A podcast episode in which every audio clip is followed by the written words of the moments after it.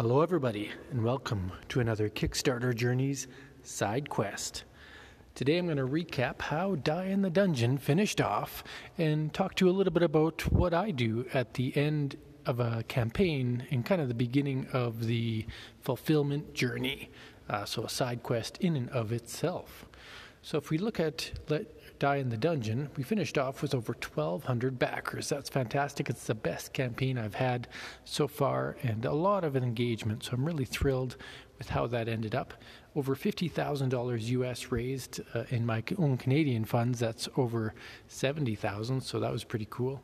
And just so much support, both verbally and um, kind of through social media. It's just really cool to see the support that's out there. I actually just finished doing a interview not too long ago with Nalin from uh, the board game Kickstarter kind of marketing podcast. You can find that on a few channels, and you can hear me talk about this game and how it came to be. But regardless, uh, I just wanted to share some of what happens as a Kickstarter campaign finishes off.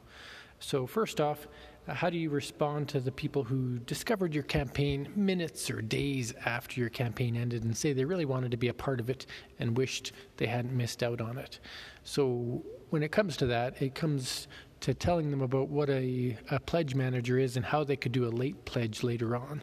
And it's hard to describe in full details, so the best thing I've found is that I just tell them to subscribe to my email and to stay tuned for an update that will include a link to a pledge manager where they could actually still um, donate funds or or actually pre-purchase or pre-order a game. And i found that to be the best way rather than trying to go through the whole kickstarter process or try to do an independent game pledge separate from the regular forums so if you are running your own campaign just remember there are going to be people that are interested in your game right after your campaign ends and you want to have a way to, to share with them, and I find email is probably the best way. Uh, the next one is about staying engaged with your community. So, what that means is when your Kickstarter ends, you're going to have hundreds, if not thousands, of backers. In my case, the 1,200 or so backers. Of those, there might be 100 or 200 that might regularly read through what you have to offer, and the rest will just kind of wait for their game to arrive. There's a lot of people who don't stay engaged in the community and just use it as a pre order site. But there's a ton of people out there who love seeing the game progress and get prepared for its final ship off.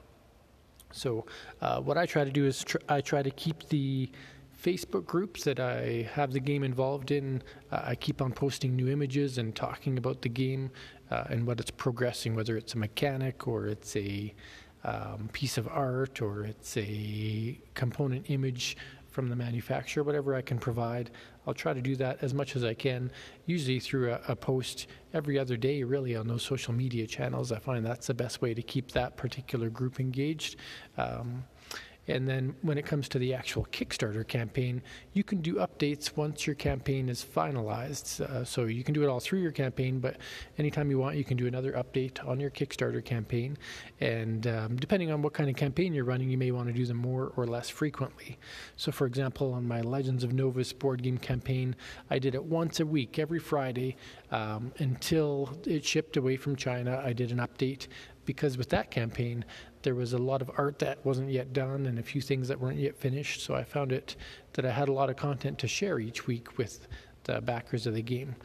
With Die in the Dungeon, this most recent campaign, I plan to do bi weekly updates because most of the art is pretty much done.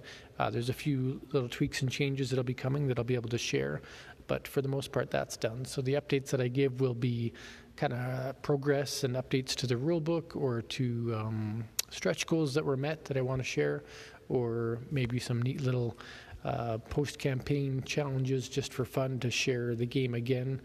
But um, it, the, the main thing about your communication process after your Kickstarter is that your audience knows when it's going to be. So if you just randomly give updates here and there, um, it might confuse some people, especially people that are newer to Kickstarter. But I think if you can commit to a time frame for them. So if you can commit to every week or every two weeks or once a month, then at least your audience knows what to expect. Uh, and the most important thing is never ever go dark. Never ignore your backers. If something's not going the way you anticipated, if you have late production or late fulfillment or, or whatnot, um, the best thing you can do is be transparent, share it with your backers through these updates. Never try to hide from it or ignore it.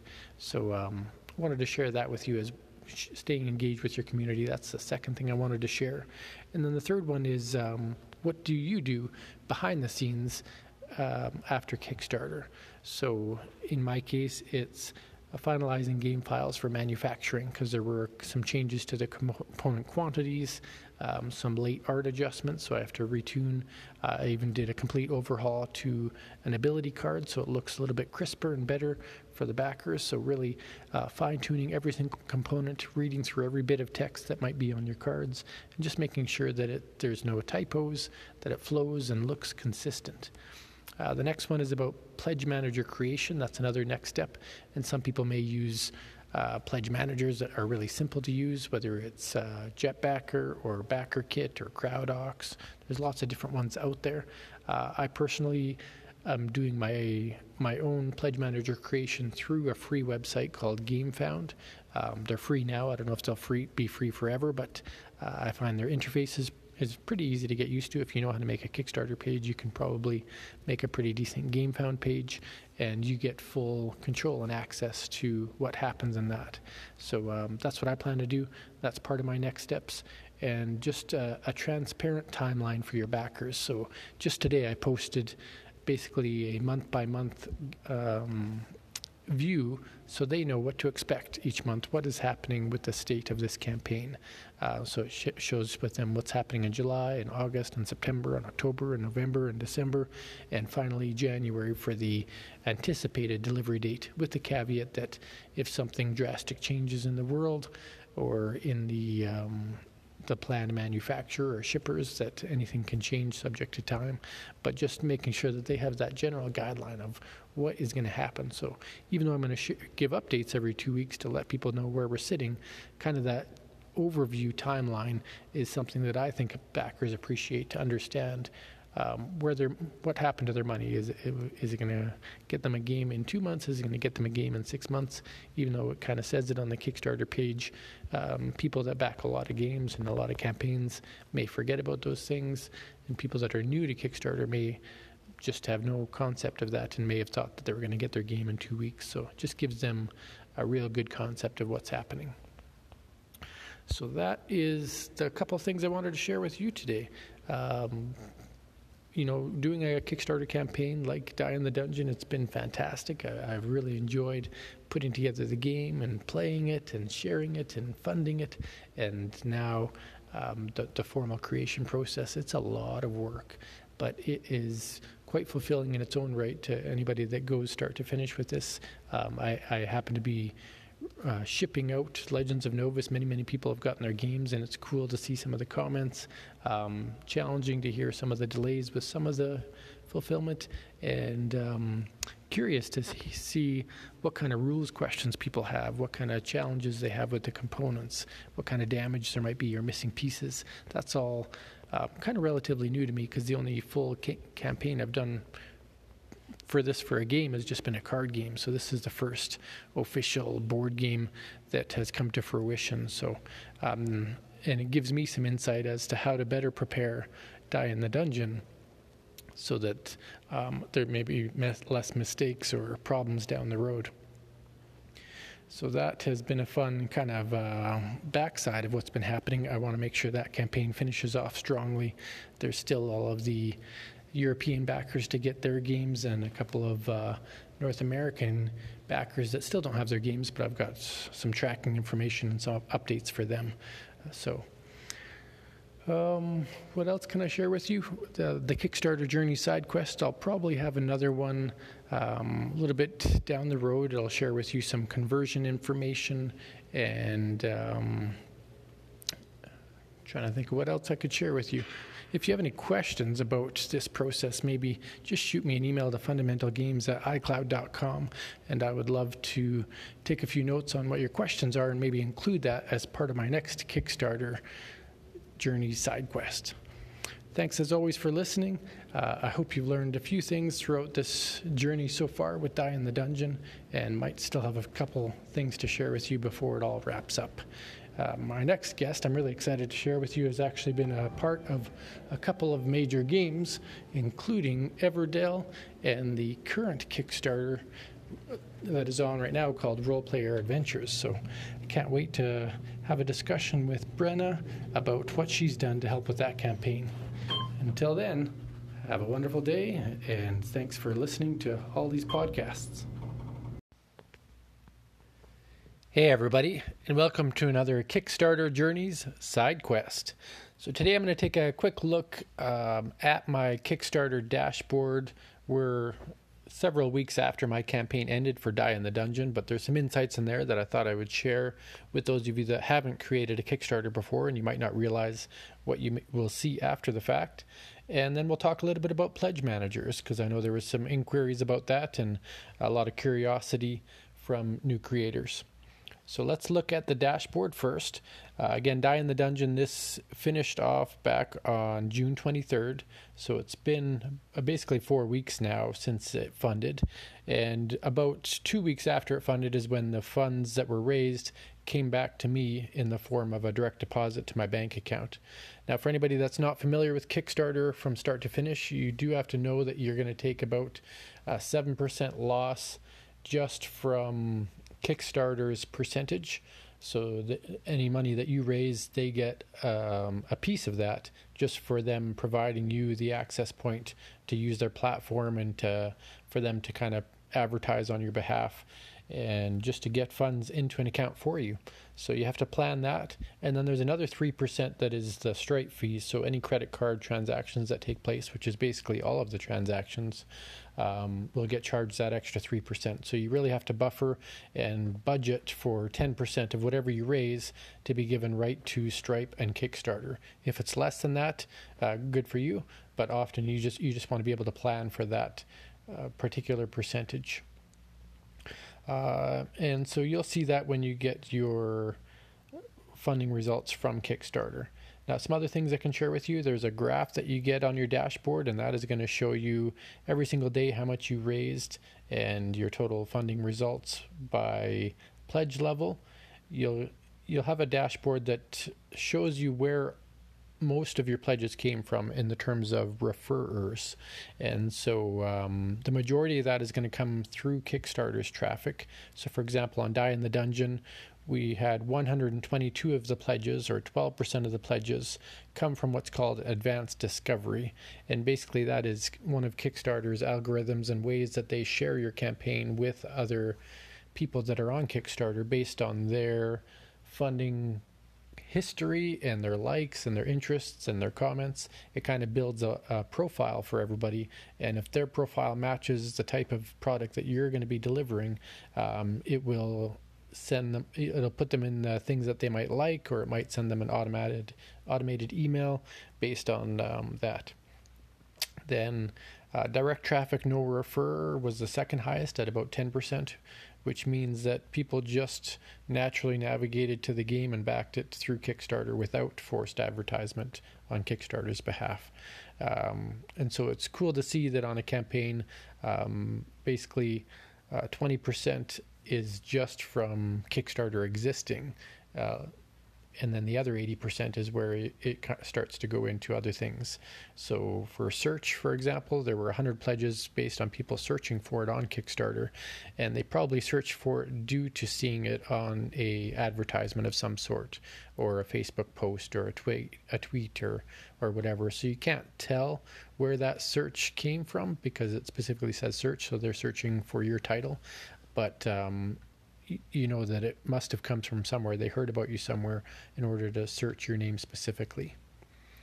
Then um, 5% came through email, last chance to back reminder. So that 48 hour email that goes out to people who hearted your campaign, um, 5% of my entire funding goal came for, or funding results came from that email.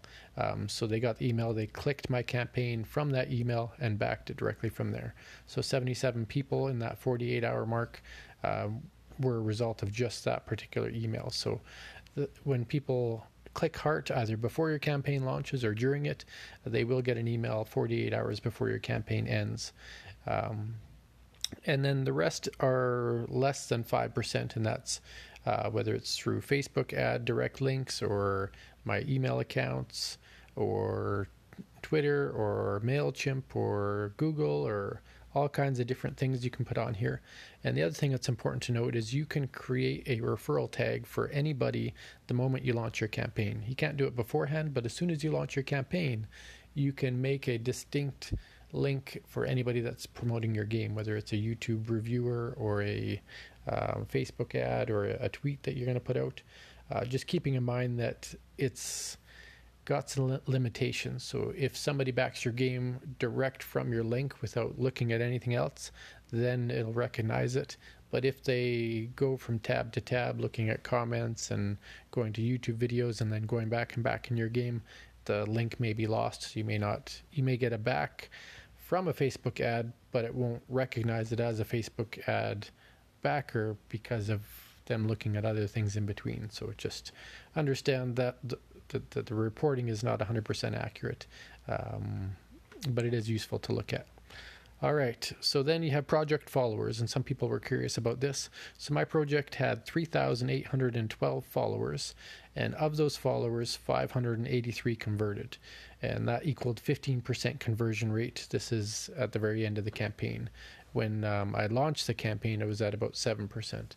And so, not everybody who backs your campaign is an actual project follower. A project follower is recognized as somebody who clicked heart and wanted to follow your campaign, even if they hadn't backed it. Um, so there's a distinction. If somebody finds your campaign and backs it, they're technically not a project follower. They are just um, a project backer.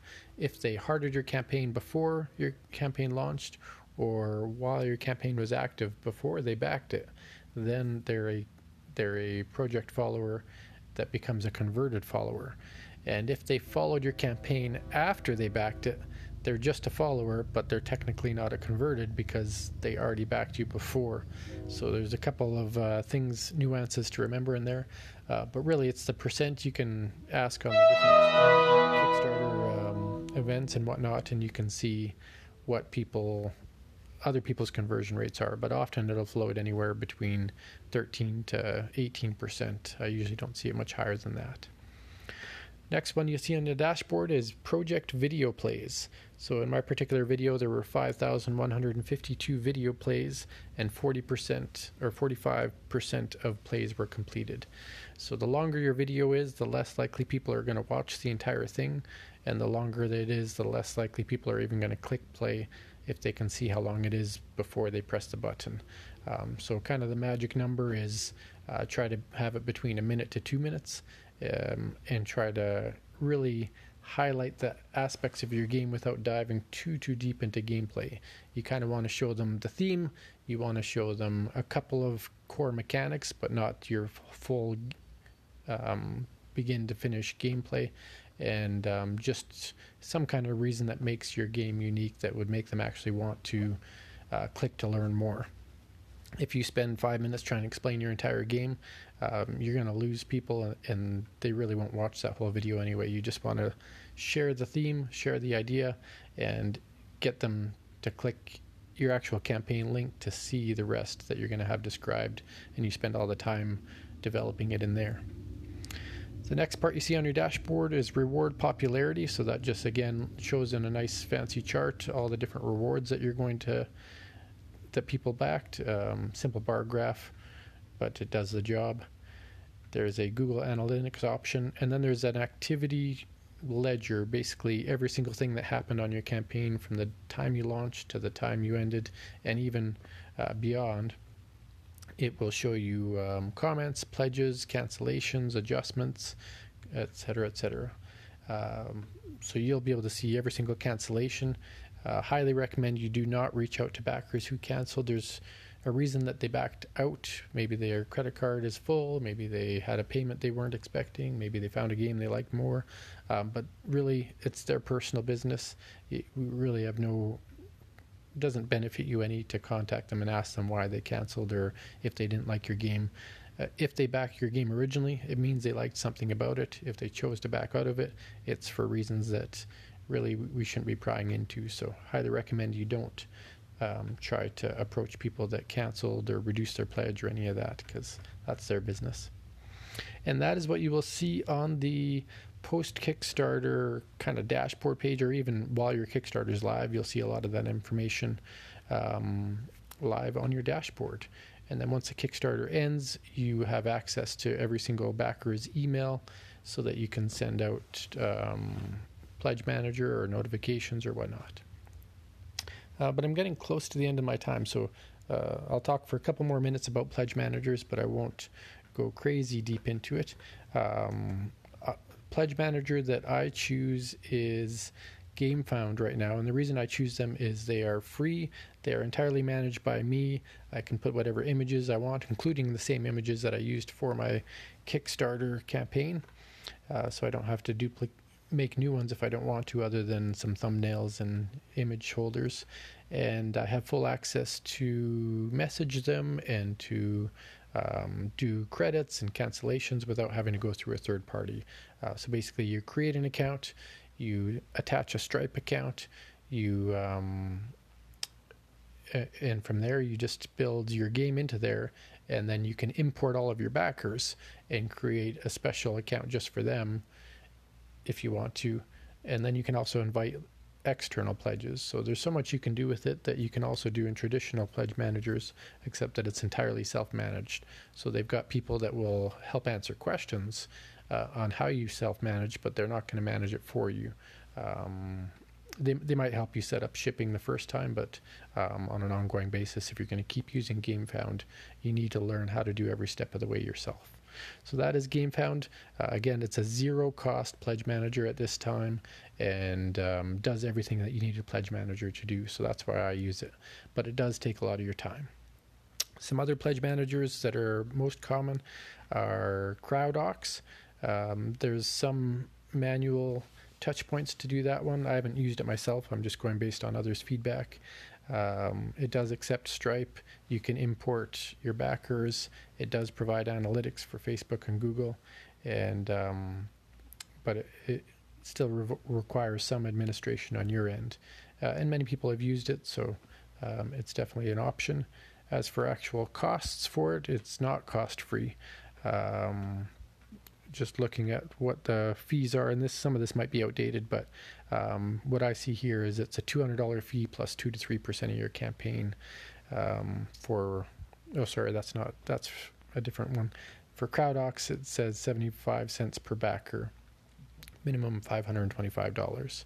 Um, then, if you look at CrowdOx, CrowdOx, or sorry, uh, BackerKit, that's one I've heard quite a few people speak highly of um, in my podcasts and discussions. So I'm considering using them in the future. I've had a, a discussion with them about pledge management and how they support with um, advertisements as well. So I think you can get a lot out of them depending on what kind of package you choose to go with them. And um, just kind of looking at their costs. Uh, again, $200 plus 2 to 3% of your campaign for to, to manage your pledges and then there's some transaction fee charges as well.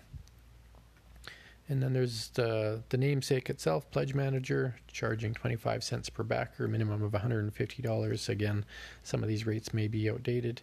And then transaction fees, 5% plus 3% credit card fees. So, and the one that's not known as a major one, but is very cost effective, is Jetbacker. And Jetbacker um, has a very low cost rate per I think they have a per pledge charge. Um, but again, it's much lower than their competitors, but they don't offer free advertising, and I'm sure they're they offer a lot to support your campaign, but it, it won't be at the same level that you see in BackerKit or CrowdOx. So, kind of my scale suggestion would be if you want zero cost, go GameFound, do it yourself. If you want low cost but support to to get it done, you go to uh, Jetbacker. If you want kind of um, medium support without any advertisement support, you would go to CrowdOx um, and kind of Pledge Manager, those two there. And then if you want kind of the full meal deal, getting advertisement on Facebook and getting support on the back end and really um, high level, I think BackerKit is the um, kind of the higher tier one to go. Not necessarily because they charge more, but because they can do more for you. Again, all personal opinion based on what I've seen and heard from other people, and uh, would just say do your own homework, do your own research, uh, check out prior posts and questions on Facebook groups that have talked about it or websites that have dug into it, and, and do your research before you decide what you want to do. But just know that um, whatever you invest in, uh, you have to prepare to layer that into your budget. You don't want to just decide halfway through your campaign who your pledge manager should be. You should have that determined uh, before you even press the launch button.